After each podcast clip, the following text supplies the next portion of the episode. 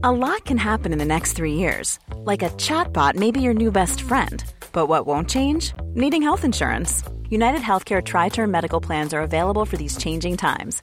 Underwritten by Golden Rule Insurance Company, they offer budget friendly, flexible coverage for people who are in between jobs or missed open enrollment. The plans last nearly three years in some states, with access to a nationwide network of doctors and hospitals. So, for whatever tomorrow brings, United Healthcare Tri Term Medical Plans may be for you. Learn more at uh1.com. Swear.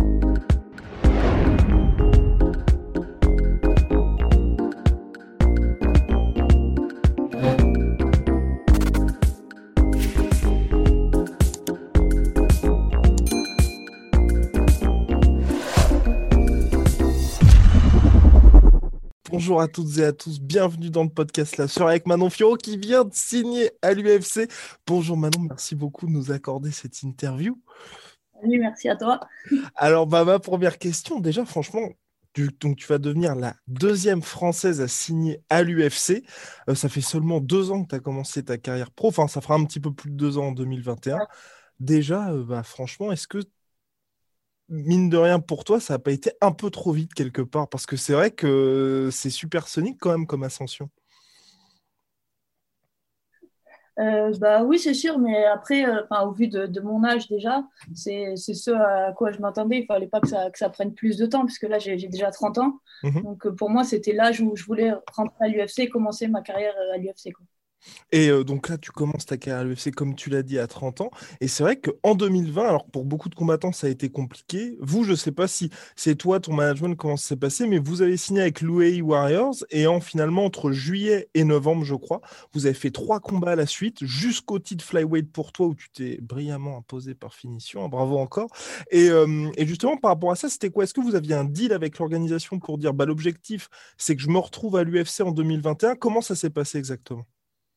Euh, non, pas du tout. Bah, en fait, euh, on, a, on, a, eu beaucoup de chance. Euh, là, c'est bon, c'est mon manager qui, qui, a fait le taf, mais on a réussi à décrocher donc, ce premier combat à l'UAE en juillet contre Corinne Laframboise. Mhm. Et en fait, c'est à partir de là, ils, ont, ils ont vraiment apprécié mon, mon combat. Quoi. Ils ne s'attendaient pas à ça, je pense. De là, ils m'ont proposé de suite un autre combat. Donc, je fais mon deuxième combat euh, deux mois après, je crois. Euh, je gagne encore par TKO. Et de là, l'organisateur Fouad Darwish a vraiment euh, aimé mon style et tout ça. Il m'a dit Ah, je veux qu'on passe la ceinture des flyweight juste pour toi.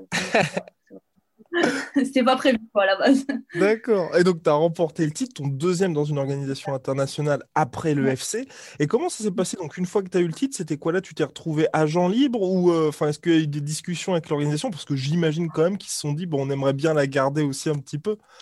Ouais, c'est sûr. Mais après, moi, j'avais déjà en tête, euh, après, après cette ceinture, euh, pour moi, c'était sûr, je voulais aller à l'UFC.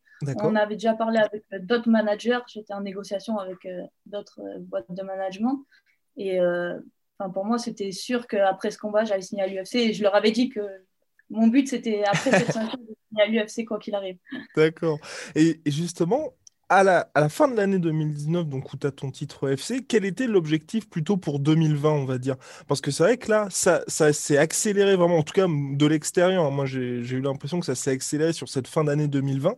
Mais c'est vrai qu'en 2019, c'était quoi pour toi l'objectif? Toujours, tu t'es dit, j'ai une année de plus pour gagner de l'expérience et ensuite 2021, je rentre à l'UFC euh, oui, oui bah, carrément, c'était l'objectif. Euh, comme je disais, c'est juste que je savais pas que ça allait passer forcément par l'UAE. Je mhm. pensais dépendre mon titre à l'EFC, rester à l'EFC, mais au final, c'est une très bonne chose euh, que j'ai pris cette deuxième ceinture à l'UAE. Ça m'a permis de combattre dans une organisation différente. Et euh, non, c'est top. Et donc là, aujourd'hui, on est le lundi 28 décembre. Je crois que ça a fuité, c'était le 26 ou le 27 décembre que tu es signé justement à l'UFC. Mais depuis combien de temps tu te prépares? Parce que c'est vrai que là, de, de, de notre côté, de notre point de vue, on se dit que c'est quand même en short notice pour faire ses débuts à l'UFC, alors que toi, tu es au courant depuis combien de temps finalement? Euh, En fait, bon, moi, officiellement, j'étais au courant, euh, je crois, deux, trois jours avant Noël. Ah oui, ok, d'accord. Ouais. Mais en fait, euh, après mon combat pour la ceinture, mhm. en fait, je savais que j'allais signer.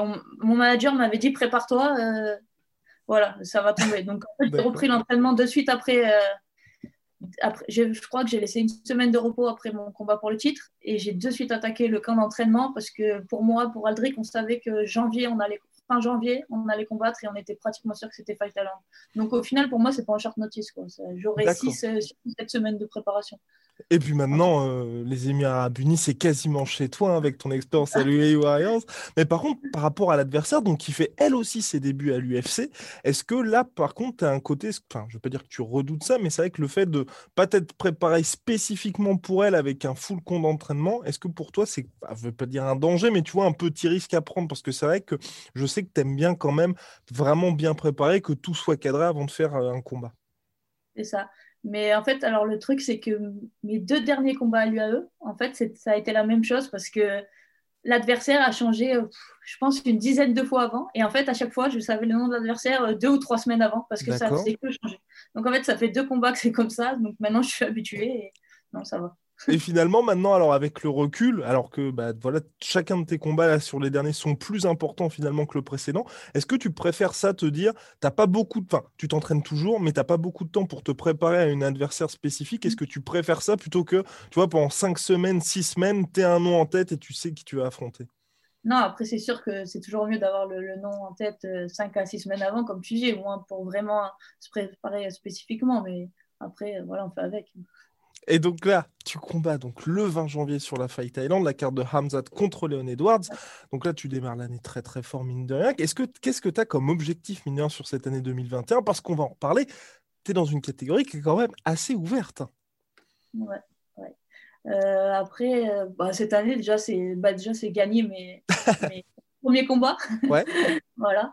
Et euh, surtout avec la manière, quoi. J'ai envie de voilà, de faire déjà. Enfin, je suis déjà concentrée que sur ce premier combat-là. Voilà, il faut déjà passer ce combat et après, je verrai chaque combat par combat. Est-ce que là, ça a un petit peu changé enfin, sur tes réseaux sociaux depuis qu'il y a eu cette fameuse annonce de ça y est, Manon Fiorot a signé à l'UFC ah carrément, ça, ça, a tout changé. Mon téléphone n'arrête pas de sonner, c'est la folie. Et, là, par rapport à ça, par rapport à cette catégorie, donc là, ça y est, maintenant, dans la cour des grands pour Manon, est-ce que tu, que penses-tu, toi, bien évidemment, je vais te poser la question de la championne Valentina Shevchenko, parce qu'aujourd'hui, c'est l'une des championnes les plus dominantes de l'UFC et surtout l'un des visages même de l'organisation. Ouais. Ben après, euh, ouais, c'est la championne. Euh, forcément, je regarde ses combats et voilà, le prix, forcément, je suis à l'UFC, le but, c'est d'aller jusqu'à la ceinture. Hein, je pas... bah voilà, quand même Donc, euh, ouais, ouais. Après, j'ai encore le temps, mais oui, bien sûr, dans 2-3 ans, j'aimerais bien arriver à la ceinture. Voilà, oui, c'est ça. Oui, tu as quand même déjà un plan dans ta tête par rapport à ça. Et justement, au niveau de ta progression, donc c'était, je crois que c'était quoi? C'était 2017 où tu es championne du monde d'IMAF. Ensuite, 2018, tu passes professionnel. Là, 2021, tu rentres à l'UFC. Donc là, pour toi, c'est quoi? C'est 2024, l'objectif, c'est viser le title shot, c'est ça? Ouais, ouais, je pense euh, minimum euh, de 2-3 ans. Et, là, par rapport à, à ta signature à l'UFC, est-ce que tu prévois aussi de faire des changements dans ton organisation Parce que c'est vrai que là maintenant, tu as un peu cette sécurité de te dire, bah, ils vont te proposer au minimum trois combats par an, tu sais dans quelle organisation tu vas combattre. Est-ce que, je sais pas, moi, vous avez discuté déjà avec Aldric, donc, qui est ton manager et entraîneur, de justement changer telle ou telle chose pour faire en sorte que tu sois encore au-dessus? Ou au contraire, tu vas garder, enfin, poursuivre sur ce que tu faisais actuellement? Non, on va rajouter, bah, c'est surtout les, les sparring, quoi. On va on va se déplacer ou faire venir même des, des sparring, des, des, filles donc, qui sont déjà à l'UFC, je pense. Euh, là, on a prévu déjà de, sûrement de se déplacer en, Suède dans le club le All-Star. D'accord. Voilà, puisque c'est du coup j'ai signé avec le avec Majdi Chamas un management, donc c'est lui qui est propriétaire du, du All Star, donc il nous, il nous a invités à venir s'entraîner là-bas. Et je sais que là, en Suède, il y a, enfin lui en management, il a deux ou trois filles qui sont à l'UFC déjà. D'accord, ouais. Ça me permettrait de, de, tourner un peu avec des filles du, du circuit, quoi. Et donc, il s'occupe notamment de Ramzat Chimaev et bien évidemment d'Alexander Gustafsson. Et pourquoi vous avez fait ce choix-là euh, d'avoir un co-management? Parce que j'imagine quand même que, bah, on va pas se mentir, c'est vrai que chez les femmes, il y a un roster qui est quand même moindre par rapport aux hommes. Et je pense que tu étais déjà dans le radar de l'UFC depuis quelques temps. Donc, pourquoi vous vous êtes dit, on va s'associer avec quelqu'un plutôt que de rester entre nous et garder ce noyau dur? Bah, en fait, on s'est dit que c'était peut-être pour l'UFC plus, plus facile, qu'on aurait une trajectoire un peu plus simple, que justement, même si là, c'est entre guillemets un short notice, mais pas vraiment.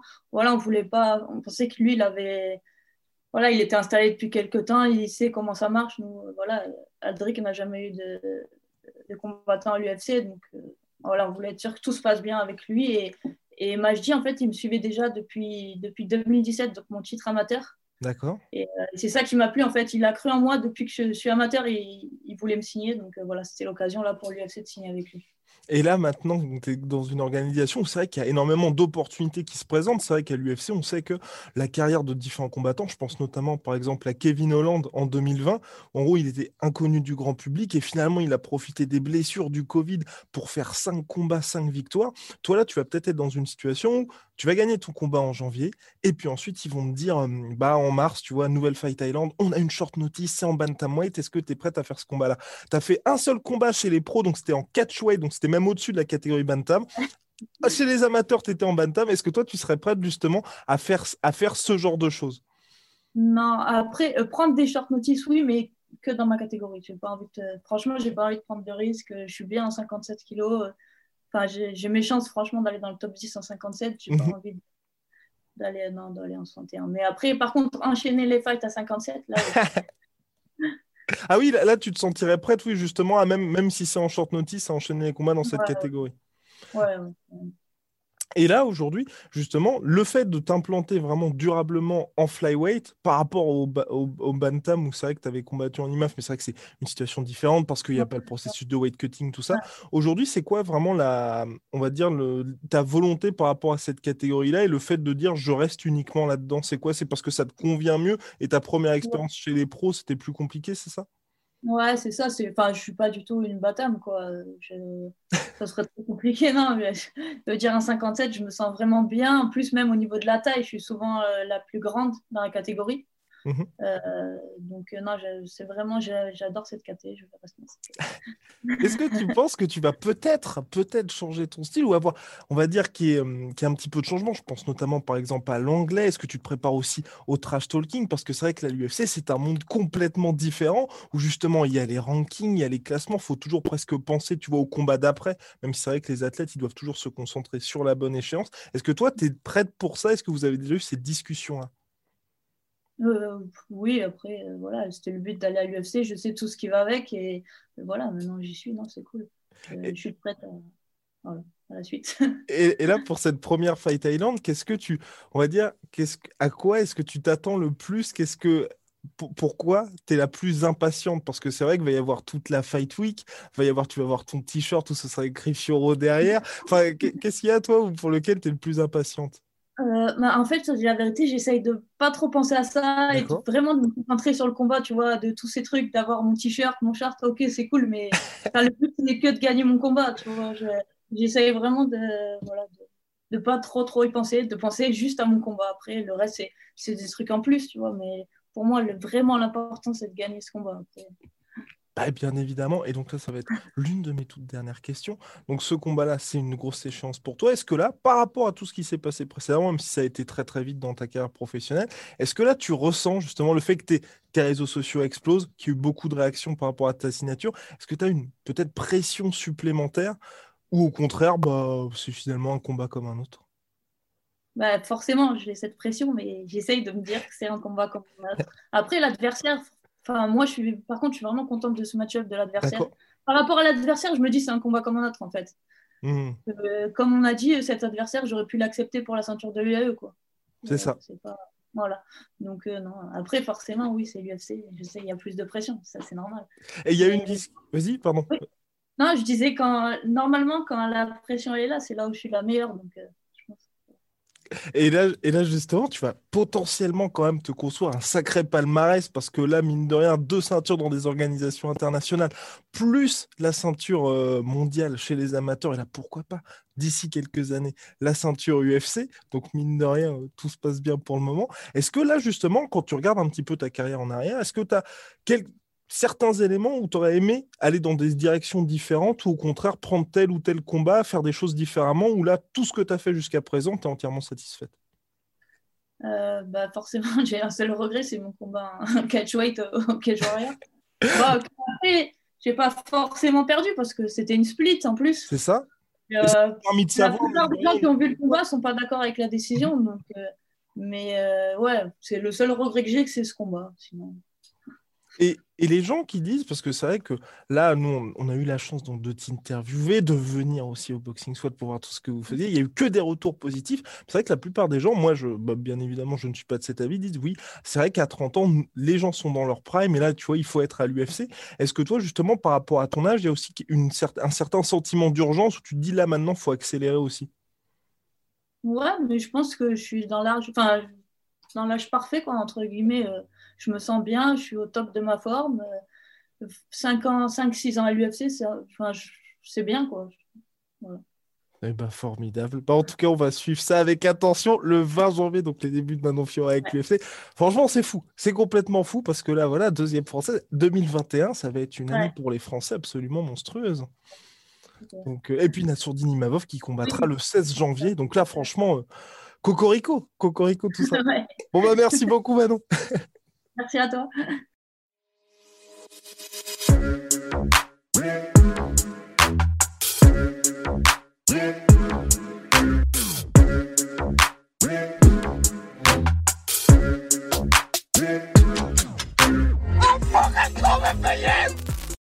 Et voilà, c'est la fin de votre épisode du podcast La Sœur. Si ça vous a plu, n'hésitez pas à nous mettre les 5 étoiles sur Apple Podcast ou sur Spotify. Vous pouvez aussi nous laisser un petit commentaire, ça nous aidera beaucoup.